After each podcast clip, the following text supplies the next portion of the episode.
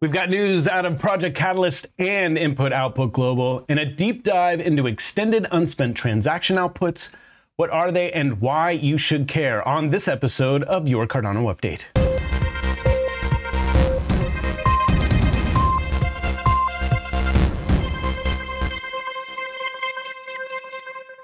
Hello, everyone, and welcome to this Friday, 19th of March episode of Your Cardano Update.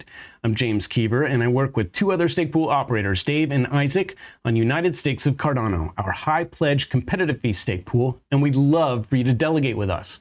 Ticker USA01, you can find us on Daedalus or Yoroi.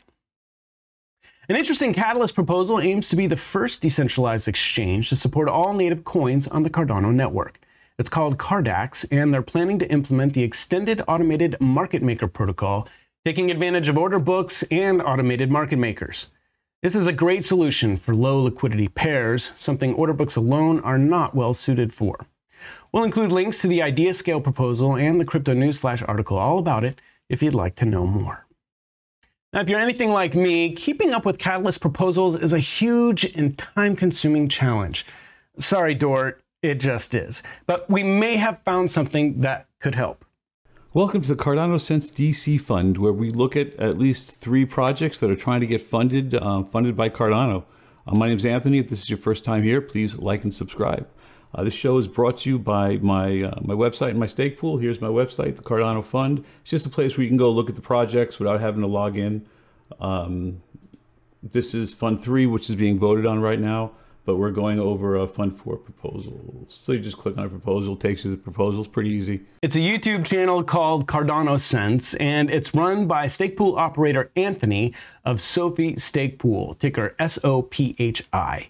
I hope I'm saying that right. He's also got a website, the thecardanofund.com, where you can learn all about Catalyst projects organized by their fund, and a website you don't even need to log into. This guy takes three projects and does analysis, and we highly recommend his content as a way to keep up with Catalyst.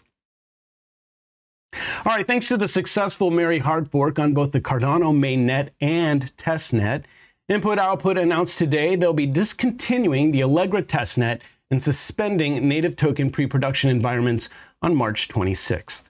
You're advised to make alternative plans now if you have any configurations or data in those environments as they'll no longer be available March 26th. All right, depending on how long you've been in the crypto space, you may or may not have heard the term UTXO. It's a short way of saying unspent transaction output and is how Bitcoin maintains its ledger. It's traceable and highly secure, and very much like cash, in so much as it often needs to be broken down into change to complete the transaction. On a high level, UTXO operates the exact same way, creating new outputs based on a spent output, ensuring the exact amount of change is distributed to properly complete the transaction. Now, if it sounds confusing, it can be at first, certainly. But considering UTXO operates like a cash transaction where usually you get some change back, Ethereum operates differently in an account balance model operating much like a traditional bank. Now, this is more like a ledger where there are entries and balances, and all this information must be stored in every node for every transaction. Now, obviously, this is extremely complex to code for and prone to human error and will ultimately result in extremely large and unmanageable ledgers. Cardano combined the arbitrary logic the Ethereum network enjoys with the functionality and security of Bitcoin's UTXO into something referred to as extended unspent transaction output or EUTXO.